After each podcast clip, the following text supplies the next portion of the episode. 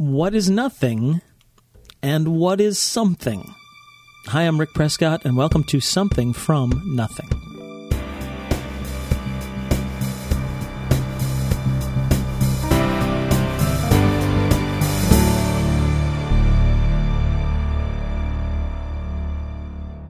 Hello again, and welcome back to another episode of Something From Nothing. And we need to, before we get too far into this, just define a few terms and concepts. Oh, I know that sounds boring and scary, but we'll try and make it as interesting as possible.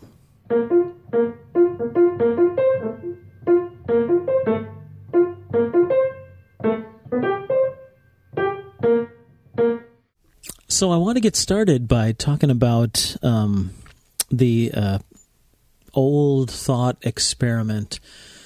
If a tree falls in the forest and no one is there to hear it, does it make a sound? Which may seem like a little bit of a weird place to start, um, but what interests me about that is that it'll lead to all kinds of discussions uh, where, oh, yes, that has to make a sound because blah, blah, blah, this. And, oh, no, no, it couldn't possibly make a sound because blah, blah, blah. Everybody will come down. It feels like a kind of thing that you could come down either way on. But what's interesting to me about it is it turns on the definition of the word sound. Um, and uh, as so many little brain teasers do, there's just two different ways, or m- at least two different ways of interpreting that, and that's where the fun comes from. So let's take the fun out of it, shall we?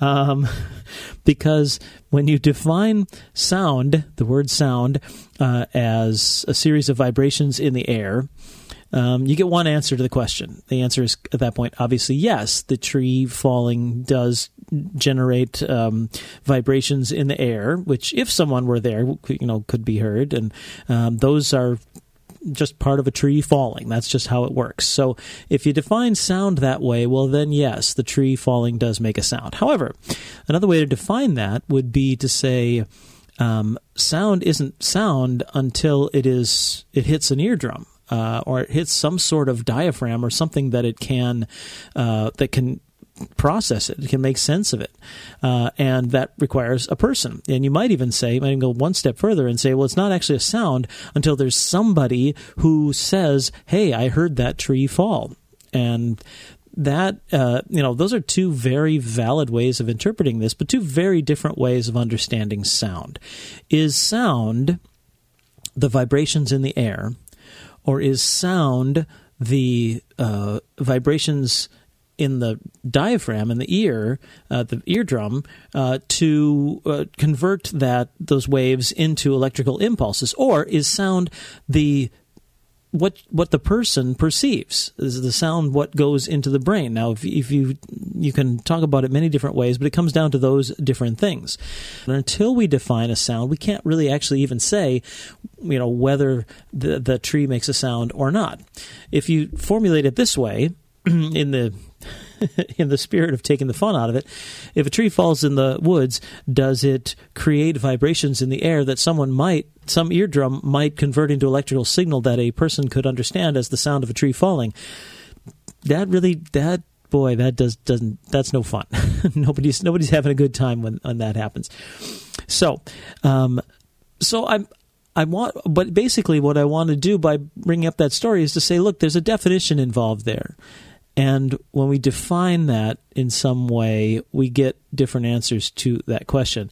And I think the same is true about music, and the same is true about creativity, and the same is true about art, that definitions actually matter. And until we're on the same page, we can't really say anything that we can understand between us. So my goal in bringing this up, and this is only part one, is to get us on the same page.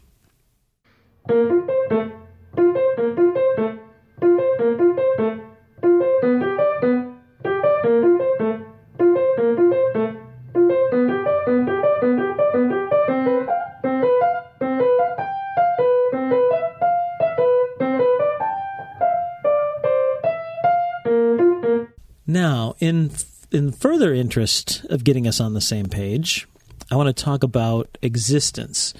um, which sounds big. Um, but after all, this is called Something From Nothing. And um, the idea is that we're bringing something into existence from a place where it did not exist, um, where I'm using the shorthand nothing. Uh, but uh, we got to put a little meat on those bones in order to make sense of it. So let me ask you a question about existence, and if it's something. Is a unicorn something? And and let me so the so, so we're very very clear on this. Does a unicorn exist?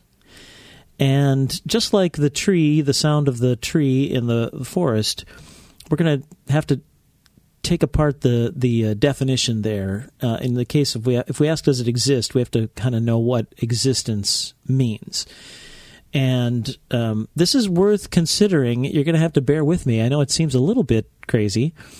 Um, because for some people, I think, the test of whether a unicorn exists is whether I can go to the magical petting zoo uh, and pet a unicorn and see one in person and take a picture of it. Uh, and in that case, you'd probably come up with the answer that no, the unicorn doesn't exist. The unicorn is, is fictional.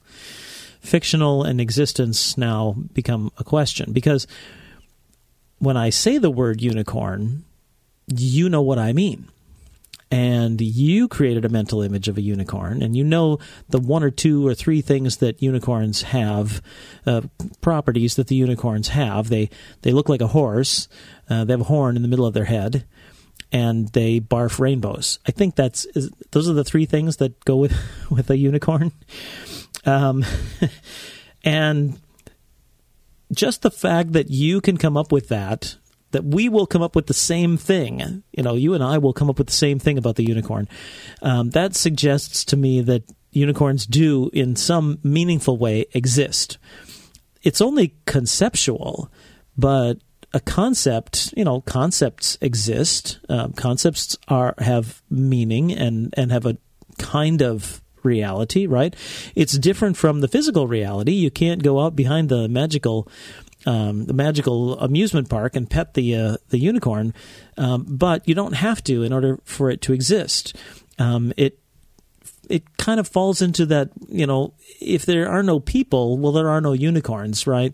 But as long as there are people and as long as we can imagine it, then there are unicorns. We know what they are. We can write a story about a unicorn. We can Uh, make, uh, God help us, an animated cartoon about, or many of them, about unicorns. You know, so that's that's uh, all indicators that it actually does exist, that the unicorn a unicorn in some sense does exist. But what I my my point, of course, is to recognize that it turns on the uh, the uh, definition of that word existence. And as I mentioned before, I want to I want to dig into what it means to create something which may or may not be something you can touch, uh, from nothing, and what is the nothing that you start with, that it comes out of. These are the concepts that I that I feel like we need to be on the same page about in order to make some sense of it.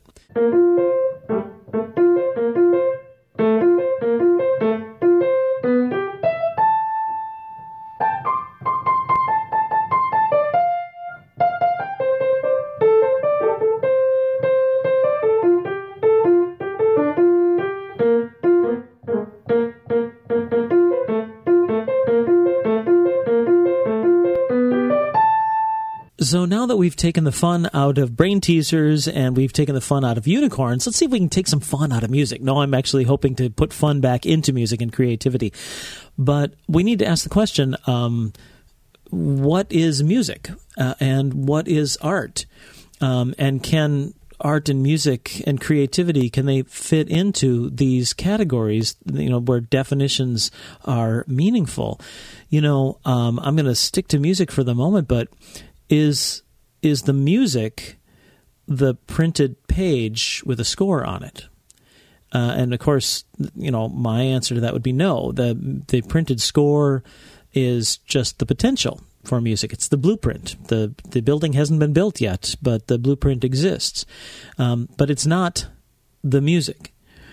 So then me then I have to ask this next question. Well, if somebody builds it, if somebody performs that, is that the music?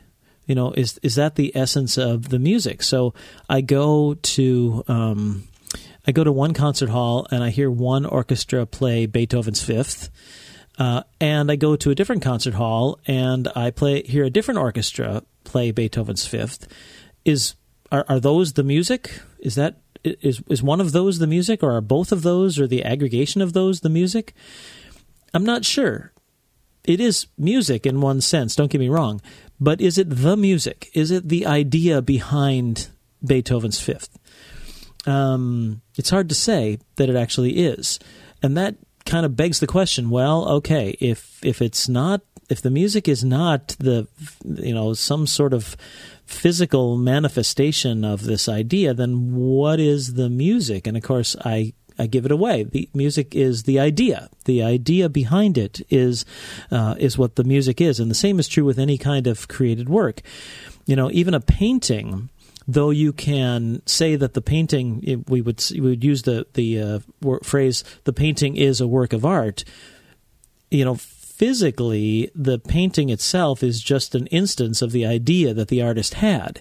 Uh, and in most cases in painting, there's only one. But once that, you know, once artists became able to do prints, well, then it's the same idea printed multiple times.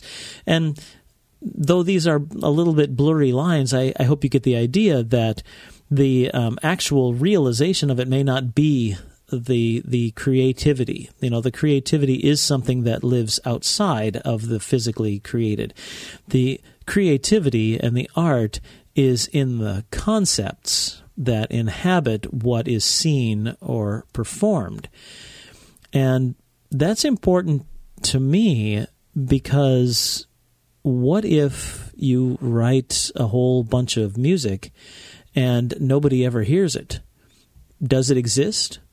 Did you, in fact, create something if you're the only person that knows it exists?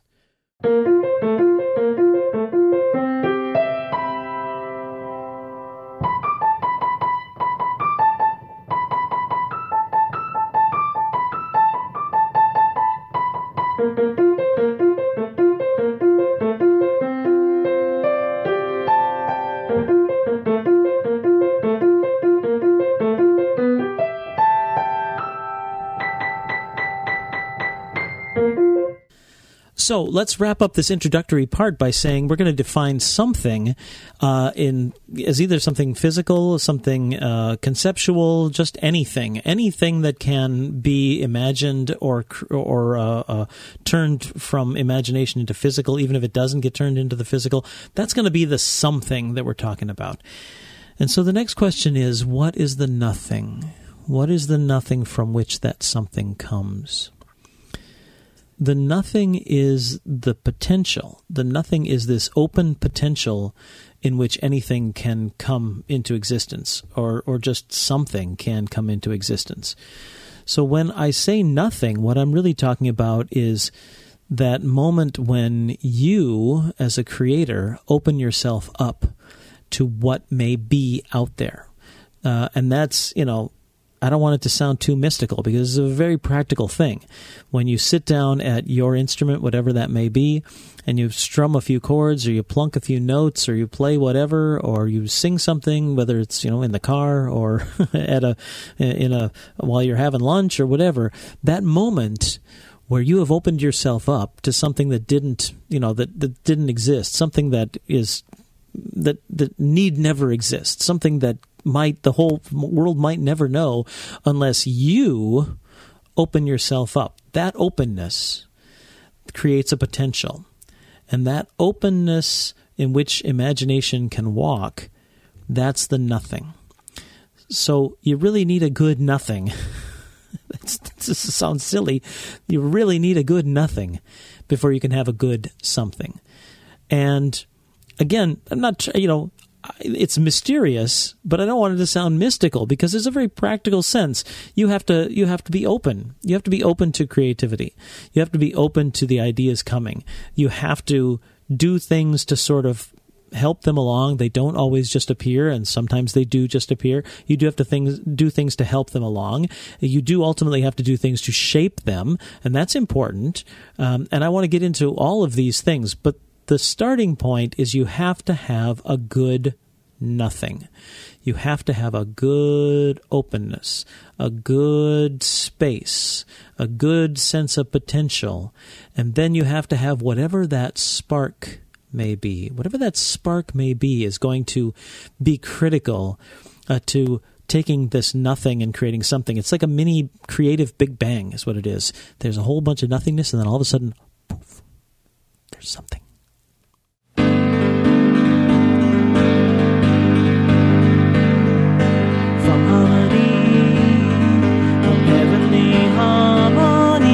Universal frame began from harmony, from heavenly harmony. This universal frame began when nature underneath a heap of jarring atoms lay and could not heave her head. The tuneful voice was heard from higher, rising more than dead, then cold and hot and moist and dry, in order to their stations leap and music's power obey. From harmony, from heavenly harmony, this universal frame began from harmony, from heavenly harmony. This universal frame began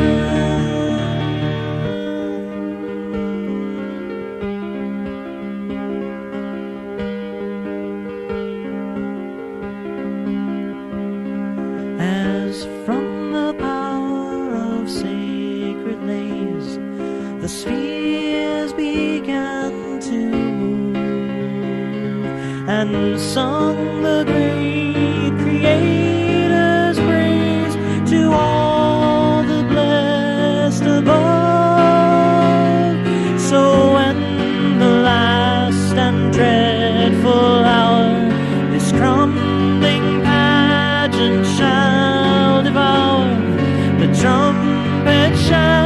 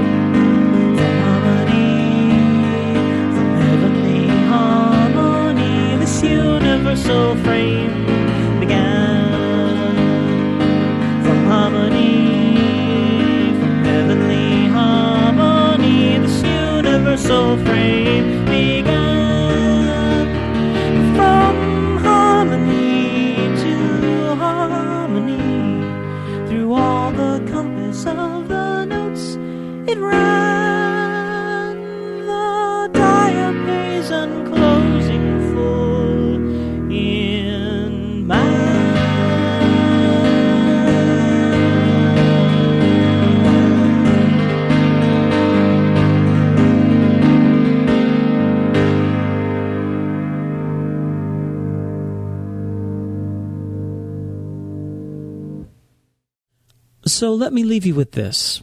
I believe that the vibrations in the air made by a tree falling in the woods is only a sound when those vibrations are converted to electrical signals that a brain can make sense of and say, ah, that's the sound of a tree falling in the woods. And in the same way, the music doesn't exist on the paper. The music doesn't exist in any particular performance. The music exists when it reaches an ear and a brain that can make sense of it and say, ah, that's what that music is about.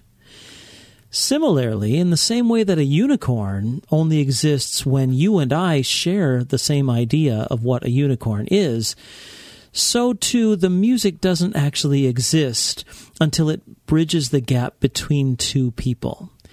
When what I have created is heard and understood as music, when what you have created is heard and understood as music.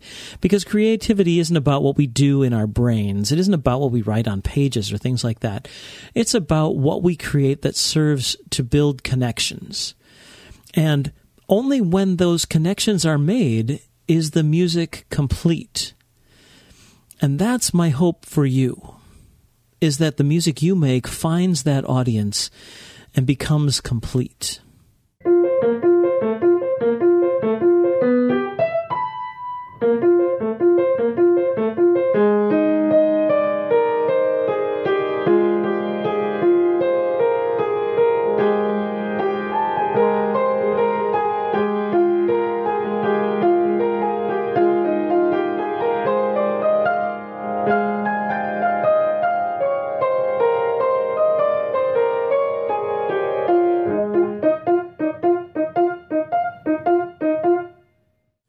And that is where we will leave it for this episode of Something From Nothing. A few definitions, a few clarifications, hopefully nothing too terribly painful.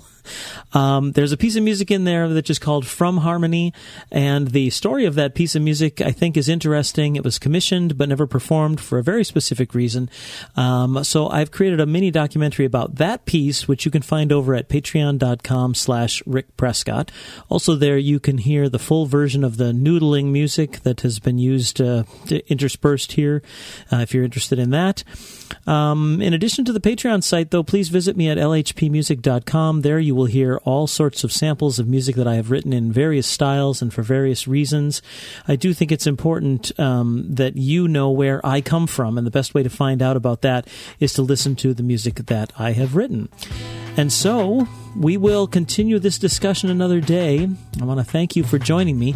I'm Rick Prescott, and this is Something From Nothing.